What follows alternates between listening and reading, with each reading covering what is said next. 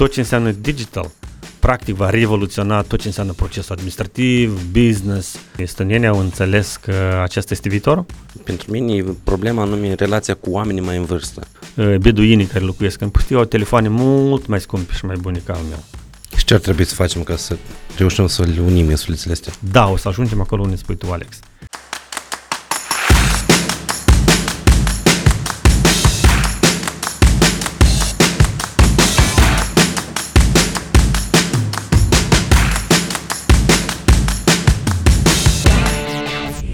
Salut, dragi prieteni! Bine v-am regăsit la o nouă ediție de podcast Treci la tablă. Astăzi l-am ca invitat pe Victor Guzon. Salut, Victor! Salut, salut, salut, Alex! Mersi a, pentru invitație. A, prima întrebare, sau nici o întrebare probabil, e background-ul invitatului. Adică, de ce invitat povestește, 5 minute plus minus, cine e el, ce face. Oh, eu n-am să povestesc 5 minute, sunt Victor, născut în Republica Moldova, Uh, sunt profesor de formație și acum profesez. Toată viața, apropo, am profesat. Chiar dacă am lucrat într-un minister, cu excepția faptului când am lucrat în ambasadă, eu am lucrat cândva în, într-o ambasadă, a fost așa o incident în viața mea. Da, dar uh, întotdeauna am profesat, am fost director ajunct la Liceu Gheorghe Asachi, profesor, economie aplicată, nimeni nu vrea să facă economie aplicată atunci. Nici uh, acum nu prea lumea vrea da, să da, da, da, da, și am fost director adjunct pentru educație acolo, după care am lucrat la unde ce am făcut eu. Am lucrat în uh, Ministerul Transportului și Infrastructurii Drumurilor în direcția relații externe, pentru că între timp făcusem niște niște un masterat și școală diplomatică în Estonia și cumva tot ce înseamnă integrare europeană pentru mine a fost uh, super important. Pe care am fost uh, în Estonia, am lucrat în ambasadă 5 ani, Bă, bă, bă, ce am mai făcut? S-a născut copilul meu și am uh, decis să stăm un pic și uitați că acest uh, statul un pic s-a, s-a majorat până la șapte ani și ceva, acum copilul meu în clasa 1.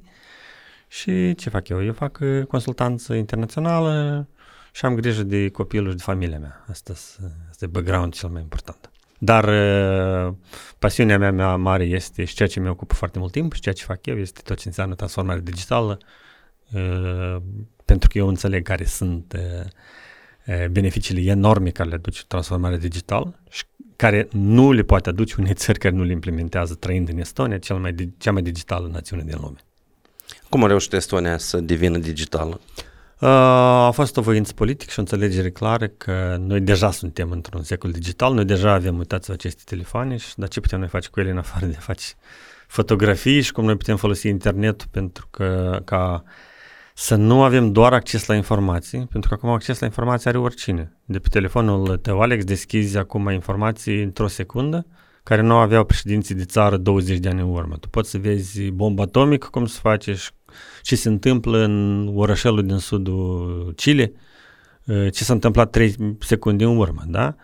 Adică noi avem atât de multe informații, noi avem atât de multe mecanisme, atât de ne putem interconecta într-o secundă cu oricine de pe acest glob, da? dar noi nu știm ce să facem cu acest enorm uh, cantitate de informații da? și de utilaje și tehnologii și cum noi putem să transformăm aceste tehnologii, internet uh, și ce vrei tu, în eficiență. Și de fapt asta, asta a făcut Estonia, ei au înțeles, estonienii au înțeles că acesta este viitorul el a înțeles asta de la bun început, un stat comparabil cu Republica Moldova, un pic mai mare ca populație, un pic ca teritoriu, un pic mai mic ca populație, dar au înțeles beneficiile enorme care le, le poate avea tot ce înseamnă digital și internet și această transparență decizională și este foarte important ce au înțeles de la bun început, este că tot ce înseamnă digital practic va revoluționa tot ce înseamnă procesul administrativ, business, el nu pur și simplu schimbă tehnologiile din uh, hârtie în digital, el schimbă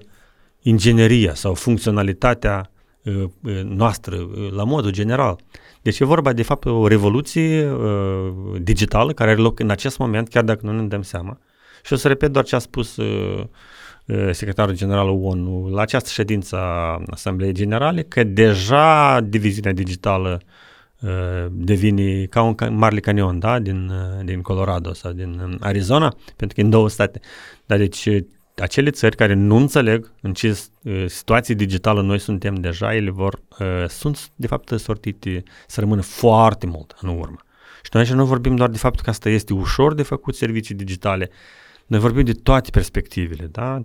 Deci oamenii trebuie să se concentreze și trebuie să facă ceea ce realmente este interesant pentru ei. Da? Asta au înțeles estonienii și nu pe chestii repetitive, tehnice, stai în rânduri, nu știu, la care ghișeu să te uiți în fața unui uh, uh, nu știu, angajat public supărat care a venit ieri de la cometrie, scuzați de expresie, da? Dar asta este și dimensiune economică imensă. Gândiți-vă la perspectiva unui stat de 1,3 milioane de locuitori, cum este Estonia, care zilele trecute, 3 sau 4 zile în urmă, a, a devenit de a 10-a companie IT din Estonia, 1,3 milioane de locuitori, care are capitalizare pe piața mai mare de 1 miliard de dolari. Deci gândiți-vă la o perspectivă, deja 10 companii care au capitalizare mai mare de 1 miliard de dolari pentru o țară atât de mică, gândiți-vă la joburi. Gândiți-vă la perspectiva care o oferă pentru mii de familii. Da? Adică ă, acest, acest lucru este imens și oricare țară care nu înțelege beneficiile digitalizării este sortită să rămână în urmă foarte mult și foarte rapid. Pentru că tehnologiile se dezvoltă atât de rapid că noi nici măcar nu reușim să scriem manuale că apar noi tehnologii. Și eu cred că aici, la CNIDE, unde, unde sunteți voi, eu cred că voi înțelegeți asta foarte bine. Pentru mine problema e oamenii până la urmă. Nu doar pentru tine, Alex, noi suntem per tu sau da, da, e da, peste tot. Da. Deci și aceasta este de fapt o, eu ieri și astăzi am avut o serie de discuții pentru că noi suntem aici în cadrul unei conferințe, noi o să, eu o să moderez mâine un panel pe transformare digitală pentru regiuni. Deci încă este uh, această înțelegere că te- uh, digitalizarea să înseamnă tehnologie. Ce nu este adevărat. Uitați-vă, noi putem să împlem cabinetul acesta sau tot uh, etajul cu computer de ultimă generație. Dar dacă nu știm cum să transformăm aceste tehnologii în eficiență, noi, noi mulți succese nu o să avem. Deci, eu tot ne spun așa, transformarea digitală e 90% dimensiunea umană, educațională și 10% tehnologie. Pentru că tehnologia au toți. Eu tot ne spun așa că eu când merg în pustiu în Iordania, în Vadirum, toți beduinii care locuiesc în pustiu au telefoane mult mai scumpe și mai bune ca al meu. Și eu când îi întreb pe ei ce faceți voi cu telefoane, fac fotografii și în Facebook maxim. Și eu când le spun că din acest telefon, din mijloc pustiului, pot face absolut tot. Ce vă puteți voi imagina. Eu nu pot să mă căsătoresc sau divorța și eu nu glumesc acum, dar eu nu planific să fac aceste două lucruri. Deci eu pot face absolut uh, uh, tot online, din telefon, din mijloc pustiului Vadirum, inclusiv să votez la alegeri, să am grijă de companiile mele din Estonia, să văd ce face copilul meu la școală, să văd ce a mâncat dacă nu s-a îmbolnăvit, să văd tema de acasă, dacă și-a făcut sau nu, ă, să văd datele despre sănătate, tot ce vă puteți imagina. Și dacă intrăm în detaliu, o să vedeți că Estonia deja, deci, deci noi suntem atât de departe deja, ă, din punct de vedere digital, de, de țări precum Estonia, în Republica Moldova, încât lucrurile deja devin la un moment dat neînțeles de, de, de, de, de, de, de diferite dintre societăți digitale și nedigitale. Pentru mine e problema anume relația cu oamenii mai în vârstă. Pentru că eu am tată și o mamă care uh, sunt trecuți de 50 și pentru ei e mai comod uh, să spună că nu pot decât să încerce să același efectiv doar să plătești măcar comunalele, serviciile comunale online.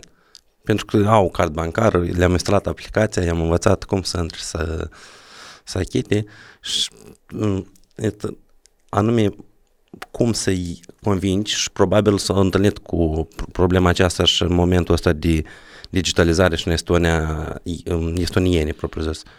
Ce au făcut Întrebarea ei? este uh, valabil pentru toate statele din lume și pe cât este de valabil, pe atât răspunsul este super simplu. De fapt, acesta este un fel de buzzword și spune, oh, nu, nu, nu, nu, noi să facem transformare digitală pentru că oamenii în vârstă n-au computere și nu știu ce acolo, cum o să-i învățăm. Haideți să vă spun câteva chestii. Uh, votul online, care este de 17 ani implementat în Estonia, cel mai rapid și cel mai apreciat este de oameni în vârstă.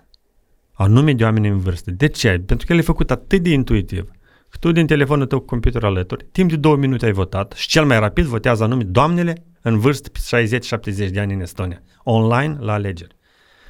Dar ideea este că soluțiile trebuie dezvoltate de asemenea manieră încât să ținem, să luăm în considerare care sunt uh, funcționalitățile din punct de vedere beneficiar. Dar dacă noi nu ne gândim la beneficiar, dar nu ne gândim la omul cel în vârstă, atunci când noi dezvoltăm soluția corespunzătoare, da, o să ajungem acolo unde spui tu, Alex. De asta, transformarea digitală are mai multe elemente și noi putem să dezvoltăm uh, mii de soluții digitale. Dar dacă noi nu ne gândim la utilizator, cât de ușor este lui să deschide telefonul și cu două mișcările degetului să voteze sau să-și plătească, să-și primească pensia sau să facă achitări sau să vadă ce a făcut uh, uh, nepotul său la școală. Deci ele trebuie dezvoltate intuitiv și asta este lecția care trebuie de învățat de la Estonia. Pentru că la Estonia noi nu trebuie de învățăm doar istorie de succes, ci și istorie de insucces. Da? Deci la început tot așa erau dezvoltate soluții care nu luau în considerare beneficiarul și normal că ele nu aveau rata de penetrare. Deci problema majoră în Republica Moldova și în majoritatea statelor care nu înțeleg acest domeniu este că noi ne axăm pe număr de soluții digitale. Deci sute de mii de, de, de euro și de milioane de euro investite. România, for exemplu, uh, are acum în uh, PNRR uh, buget pentru digitalizare de 6 miliarde de euro per total. Gândiți-vă la sumă astronomică. Dar dacă nu se va lua în considerare factorul uman, factorul cât de ușor va fi cetățenilor să utilizeze aceste soluții digitale, eu vă asigur, succes mare nu va avea. Asta este experiența tuturor statelor. De aceea, eu întotdeauna spun așa, haideți să nu ne concentrăm pe digitalizare la soluții mega mari, care dictele soluționează niște mega probleme și care niciodată să nu fie funcționale până la urmă, să nu ia în considerare beneficiarul, ci mai bine pe soluții mai mici, care rezolvă o problemă punctuală a unui cetățean fie în, eu nu știu asta, la indemnizații de naștere care primește automat. Pentru că e clar că s-a născut copilul. Pentru ce indemnizația trebuie să mai mergi nu știu unde să faci aplicația corespunzătoare. Da? Sau, haideți, indemnizația de mormântare. Haideți să o luăm pe extreme. Da? E clar că a decedat omul. Sau haideți să mergem pe altceva. Dacă este clar că dacă omul nu are un braț, da, sau o mână sau un picior, el nu mai trebuie să vină de fiecare, știți câte drumuri ia unui, unui cetățean cu, cu o problemă de genul ăsta? 10. Deci cineva, ne facem în fiecare vineri un fel de podcast ca dumneavoastră, discutăm cu miniștri despre transformare digitală și domnul ministru Spătari, vinerea trecut, cineva a întrebat, am făcut 10 drumuri și a spus exact 10 drumuri ca să merg la instituția corespunzătoare, ca gradul de dizabilitate încă o dată să Este clar că bratul cel înapoi nu crește, da? Deci toate aceste procese, din 10 vizite, noi dacă limităm doar la 5 sau la 2, sau la niciuna. Gândiți-vă la efectul masiv uh, multiplicat la toți cetățenii Republicii Moldova. Și super important să vă zic că nu există un domeniu. Deci pur și simplu nu există. Noi am încercat să facem exerciții de genul ăsta în diferite grupuri, unde nu există probleme care pot avea soluții cu utilizarea uh, mecanismelor digitale. Deci, da, uh, dacă ne gândim din prima perspectivă, da, într-un fel asta poate fi un, uh, un, uh, o, o problemă, dar, de fapt, experiența estoniană exact arată inversul. Pentru că cetățenii care au capacitate limitată de a se deplasa, da? Deci vor folosi, sau, mă rog, timp mai puțin sau bani mai puțin, vor folosi servicii digitale, pentru că lor le este convenabil. Dar pentru asta el trebuie dezvoltat soluții care să răspundă necesităților lor. Și nu cineva uh, hâtru și deștept, da, din nu știu care instituții de stat, a decis că așa trebuie să fie soluția. Dacă noi așa o să dezvoltăm soluții digitale, rata lor de penetrare va fi foarte mică. Noi deja avem zeci de exemple de genul ăsta în Republica Moldova, noi parcă avem soluții digitale, dar nu le folosești oamenii sau sunt folosite marginal. Asta nu e transformare digitală pe care mi-o doresc eu. Și asta nu este transformare digitală veritabilă. Acestea sunt insuliții cu succes mai mare sau mai mic, dar ele nu se leagă în acel puzzle digital care trebuie să corespundă statutului de o societate realmente digitală. Și ce ar trebui să facem ca să reușim să le unim insulițele astea? Voință politică, în primul rând. Eu întotdeauna spun chestia asta pentru că dacă, și exemplu propriu, pentru că eu dacă văd că un uh, ministru nu semnează digital și trimite în continuare hârtii din cauza unor cutume, dacă așa este un fel de practică. Nu există niciun fel de practică. Noi deja avem de foarte mulți ani votat legea clară care omologează semnătura digitală cu cea olografică. Deci corespunzătoarea, dacă semnezi de trimit digital, Uh, semnat un document, nicio instituție și niciun funcționar din statul ăsta nu are dreptul să nu primească documentul. Niciun fel de practică nu este mai puternică decât legislația. Deci trebuie să, întotdeauna să existe acest liderism uh, politic. Deci, eu, eu, deci este clar că dacă ministrul nu semnează permanent digital, secretarii de stat, adică viceministrii nu vor face, șefii de agenții nu vor face, de departamente și dacă coborâm, coborâm mai jos, noi să vedem că de fapt noi o stopăm din această perspectivă. Unu, Doi, noi trebuie să facem soluțiile, mă repet aici, dar trebuie să le facem intuitive, simple. Noi dacă nu luăm în considerare, știți, noi în Estonia, vedeți ce eu spun noi în Estonia, uh, noi în Estonia ne spunem așa, nu poate exista o soluție digitală dacă minim 50% din designul, utilizarea UX-ul acestei soluții nu este consultat cu beneficiarul. Dacă mie nu mi-a spus pacientul care cum vede la acea soluție sau medicul care e nemijlocit, aceea nu este soluție. Dacă, dacă noi n-am dezvoltat-o, luând în considerare necesitățile lor reale. Pentru că noi intrăm aici pe probleme, pe o, pe, pe pistă și pe probleme foarte serioase. Noi în loc să e, ușurăm, pentru că digitalizarea, până la urmă, este simplificarea procedurilor și ușurarea vieții omului, dacă foarte simplu să vorbesc, pe toate paralelele. Și funcționarul cel din minister, și medicului, și profesorului, și studentului, și părintelui din perspectivă educațională și așa mai departe. Da? Dacă noi nu luăm acest lucru în considerare, atunci noi în loc să simplificăm lucrurile, ce facem noi? Noi complicăm lucrurile, pentru că noi forțăm acel profesor să depună în sime nu știu ce fel de date care nu știm unde se duc și cine le folosește. Și în paralel scrie și în catalog. Eu vă spun cum are loc la copilul meu și eu pot să vă arăt asta în regim real ce se întâmplă, dacă doriți. Deci toate lucrurile trebuie să aibă, să fie interconectate, trebuie să fie uh, uh, uh, făcute designul lor din perspectiva că ele simplifică lucrurile. Dacă nu răspund la aceste elemente pe care am spus eu acum, acestea nu sunt soluții digitale veritabile, aceasta este un fel de tentativă de a stinge careva focuri undeva. Deci eu în acest telefon acum, dacă, dacă mă întrebați, eu pot să văd ce s-a întâmplat, la ce oră a intrat copilul meu în școală astăzi, ce înseamnă asta? Pentru mine este super important. Eu sunt în Moldova. Consecințele legale aflării lui în școală sunt acolo. Eu pot să văd la ce oră a intrat el în uh, bucătărie. Eu pot să văd meniul, să știu dacă el are o, o trăvire cu ceva. Uh, eu pot să știu dacă poate el a mâncat ceva care intră în, uh, nu știu, nu îi se poate. Eu pot să știu ce a învățat la fiecare lecție programul. Eu pot să știu tema de acasă. Eu pot să știu reacția din partea profesorilor. Eu pot să știu care este gradul lui de uh, competență în comparație cu colegii lui, la ce aspecte o să atragă atenția și toate lucrurile acestea funcționează. Mai mult decât atât. Soluția a fost oferită pandemie, ECOL se numește în Estonia, gratuit pentru toți, inclusiv pentru cetățenii de Republicii Moldova. Și gândiți-vă la perspectiva imensă care, care o are uh, un copil care din clasa 1 face coding. Copilul meu în clasa 1 are uh, o oră digitală în fiecare săptămână. Și copiii de clasa 1 în Estonia fac coding. Și nu întâmplător, uh, ei, copiii din Estonia, sunt deja șapte ani, dacă nu, nu ghicesc, nu greșesc, uh, cei mai buni la tot ce înseamnă STEM, tehnologie, matematică, robotică în Europa după testele PISA. Da, eu am văzut că am trecut și Finlanda. Am trecut, apropo, cu Finlanda. Atunci când Estonia și-a recăpătat independența, deci modelul la care tindea societatea estoniană atunci a fost exact să ajungem la nivelul Finlandei. Și uitați că pe foarte multe capitole noi suntem deja înaintea Finlandei. Asta nu înseamnă că Finlanda s-a oprit în momentul acela. Finlanda tot s-a dezvoltat. Dar aceasta exact arată uh, o altă idee foarte importantă. Noi credem, sau mulți cred, că transformarea digitală este posibil doar în societăți bogate, care nu știu ce, nu știu, super prospere, ce, ce iarăși nu este adevărat. Estonia nu, nu este cel mai bogat stat din lume. Da, dinamica este foarte pozitivă.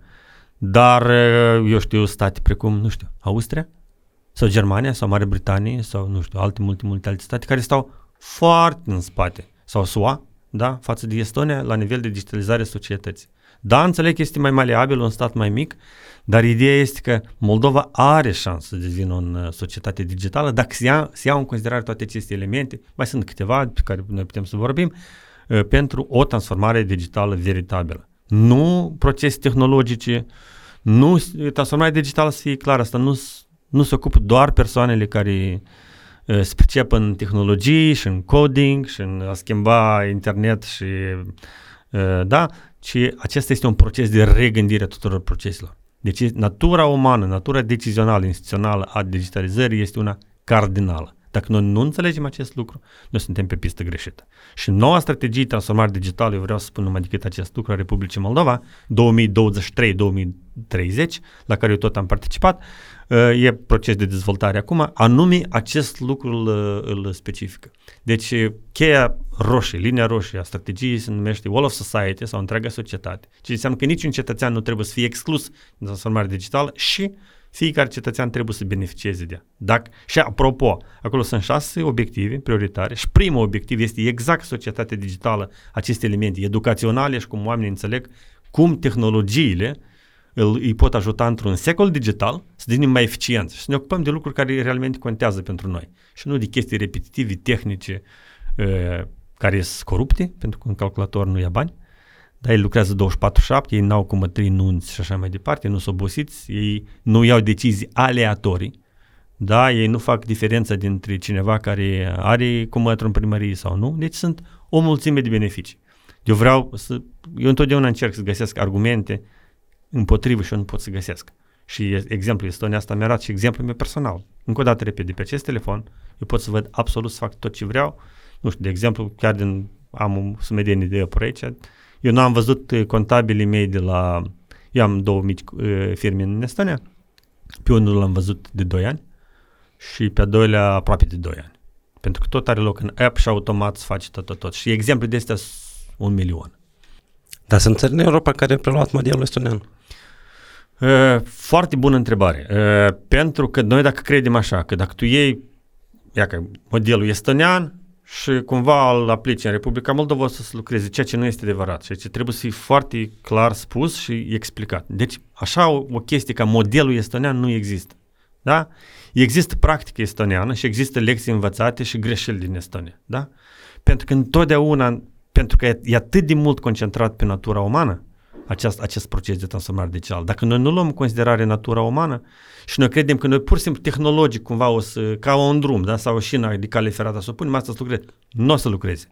Deci noi întotdeauna trebuie să ținem, da, noi putem să folosim elemente, dar noi trebuie să luăm în considerare natura umană și specificul uh, local de aici de pe loc. Asta unul. Și doi, uh, gândiți-vă la perspectivă, pur și simplu gândiți-vă la perspectiva asta. Deci, uh, uh, în satul unde trăiesc eu, în Estonia, circulă în bază de test autobuz fără șofer. Ce înseamnă asta? Asta înseamnă, eu nici măcar nu vorbesc de tehnologie aici. Asta înseamnă că cumva este un cadru legal care permite ca autobuzul fără șofer să circule pe șosele publice. Roboți care duc pizza de 5-6 ani în campus universității mele, 6 ani în urmă, noi, wow, fotografiam toți, eu vedeam pur și simplu cum trec drumul la semafor, se opresc, cedează la mașini și așa mai departe. Și eu nu vorbesc acum fantastic, eu vorbesc lucruri, acum nimeni nu va atrage atenția la acest roboți. Dar gândiți-vă din altă perspectivă, dacă de 5-6 ani pe drumuri, asta înseamnă că 5-6 ani în urmă s-a adoptat legea în Parlament care permite vehiculelor fără șofer să fie pe drumuri publice, chiar și în regim de testare. Ce înseamnă asta? Asta înseamnă că cumva a avut loc o dezbatere în Parlamentul acela, nu? Nu s-a ajuns pur și simplu așa, că cineva a spus, hai să votăm că mașinile pot să meargă fără șofer pe drumurile din Estonia. Nu, s-a făcut o analiză. Adică gradul de înțelegere a proceselor. Și întotdeauna spun, pe societatea estoniană acum poți face ce experiment vrei. Noi acum suntem în Estonia în proces de reinginerie la vreo 70 de servicii și deja e generația 5 de, de servicii digitale. Ce înseamnă asta? Ele vor deveni toate intuitive. Ce înseamnă intuitiv?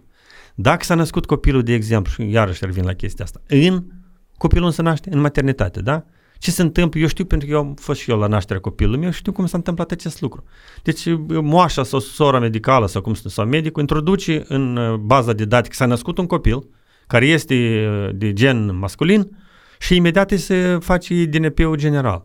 Și imediat codul numeric personal se face. Acum încă trebuie, tot online, dar trebuie să aplici la, nu știu, indemnizația pentru părinți, indemnizația pentru uh, din partea municipalității și statului, mai departe, rândul electronic la cele trei grădinițe din jurul tău și asta are loc automat acum.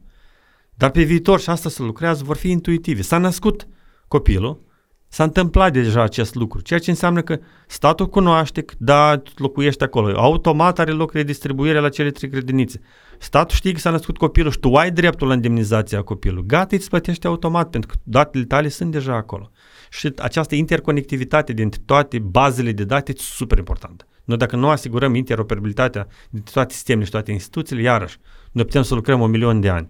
Dar dacă noi, de exemplu, noi vorbeam cu Mircea Ieșanu, cu șeful de la ASP și el îmi spunea că 90% din informațiile care le avem nevoie pentru un serviciu public la Agenția de Servicii Publice nu sunt procesate de către noi. Deci noi suntem dependenți de alte instituții. Și asta este absolut corect, pentru că dacă uh, de cadastru e responsabil, uh, nu știu, primăria X și nu, nu știu, ASP, atunci dacă nu există date la, de la cadastru, atunci ASP-ul nu-ți poate să da un act de construcție, da? Pentru că el pur și simplu nu are. Sau nu sunt interoperabile bazele de date. Asta e super important. Și cum noi putem să reutilizăm datele? Dacă mergem la bancă ca să reînnoim un, un, uh, un card și de fiecare dată pe noi ne întreabă aceeași întrebare stupidă. Dați-mi pașaport când te-ai născut. Pentru ce? Dacă tu pur și simplu apeși un buton și din bazele de date tu extragi toată informația corespunzătoare. Sunt uh, formulare de 10 pagini care lejer, domnul ministru Spătari îmi spunea, vinerea trecută, pot fi limitate la o pagină. Acum imaginați-vă la nivel național. În loc de 10 pagini, faci o pagină și nu te duci. Și nu faci 10 drumuri, dar faci un singur drum. Imaginați-vă la impactul major care poate el avea în economie. Semnătura digitală din Estonia, numai semnătura digitală, economisește mai mult de 2% din produs național brut, ce este echivalent cu cheltuielile pentru uh, apărare. Dar nu uitați că 2% aceasta este uh, threshold-ul care trebuie să-l îndeplinească statele NATO pentru apărare și nici pe departe toate statele. Gândiți-vă, sumele sunt enorme. Enorme, pur și simplu. Și asta doar sume financiare. Dar gândiți-vă la oameni. Gândiți-vă la perspectiva că ei nu mai au nevoie să, nu știu, stea în rânduri, să-și cheltui banii timpul, când tu poți face tot din telefonul tău. Sună fantastic, dar sincer... Și... Nu-i fantastic, asta și problema, că asta noi deja trăim într-o realitate de genul ăsta și sună fantastic pentru acei oameni care nu vor să înțeleagă că noi deja suntem acolo. Noi deja suntem acolo, nu ne dăm seama pur și simplu de asta. Mi se pare că anume problema asta e interconexiunea de, dintre sisteme. Pentru că eu ca, trebuie, ca, ca să aplic la facultate trebuie să duc buletin aici, ca să mă duc la, la bancă să-mi deschid carte trebuie să fac alt copii la buletin, trebuie să mă duc în altă instituție, iar alt copii la buletin sau alt copii la pașaport sau dacă, de exemplu, se întâmplă lucrurile că în bază de date se vede că pe data de 13, presupunem 2024, mi expiră pașaportul, lucrurile se întâmplă automat. Adică eu să mă duc, de exemplu, să-mi iau doar pașaportul gata fizic, fără să, să mă duc, să spun, scriu cerere, iar foit scris, foit scris, foit scris. Asta noi deja avem în Estonia. Deci la noi absolut toate actele și tot ce vă puteți... Eu, eu, eu, nu, eu nu știu când expiră la mine vreun document. Uh, pentru că eu știu precis. Deci în Estonia când se naște un copil, automat, fără excepții. Deci, ca să știți, fiecare cet- cetățean din Estonia și rezident are, by default, cum spunem noi, certificat de autenticare digitală. Tu nu trebuie să aplici pentru asta. Pentru că în fiecare ID, da, ID-ul are fiecare, el este document obligatoriu, el are, ai posibilitatea să, vote, să te autentifici și să semne, semnezi. Nimeni nici măcar nu se întreabă. Deci nu există o persoană în Estonia care este exclusă din acest. Mai mult decât atât. Când se naște un copil, automat fiecare cetățean primește e-mail guvernamental. Două, mai precis, nu unul. Unul este, în cazul meu este Victor, Guz, Victor.guzun, e este, ca Moldova ar fi, punct .ee, și a doilea, codul tău numeric personal, e este punct .ee. Deci asta e super important. Pentru că statul vorbește cu mine permanent prin intermediul acestei e mail guvernamentale.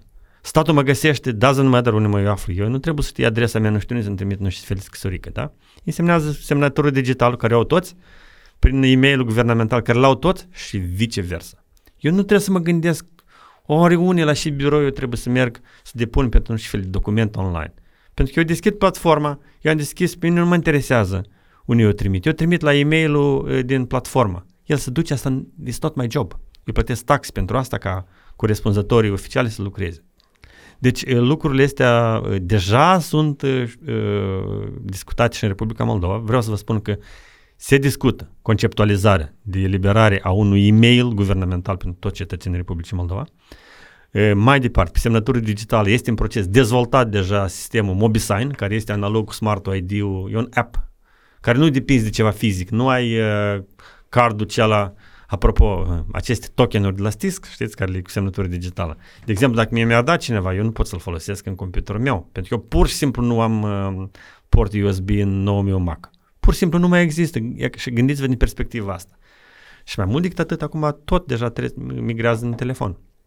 Pentru că nu are niciun fel de sens să folosești computerul tău dacă tu ai funcționale aici. Deci nu trebuie aceste lecții să le învățăm, trebuie să înțelegem unde suntem noi, trebuie să înțelegem că cu acest telefon poți face orice vrei tu.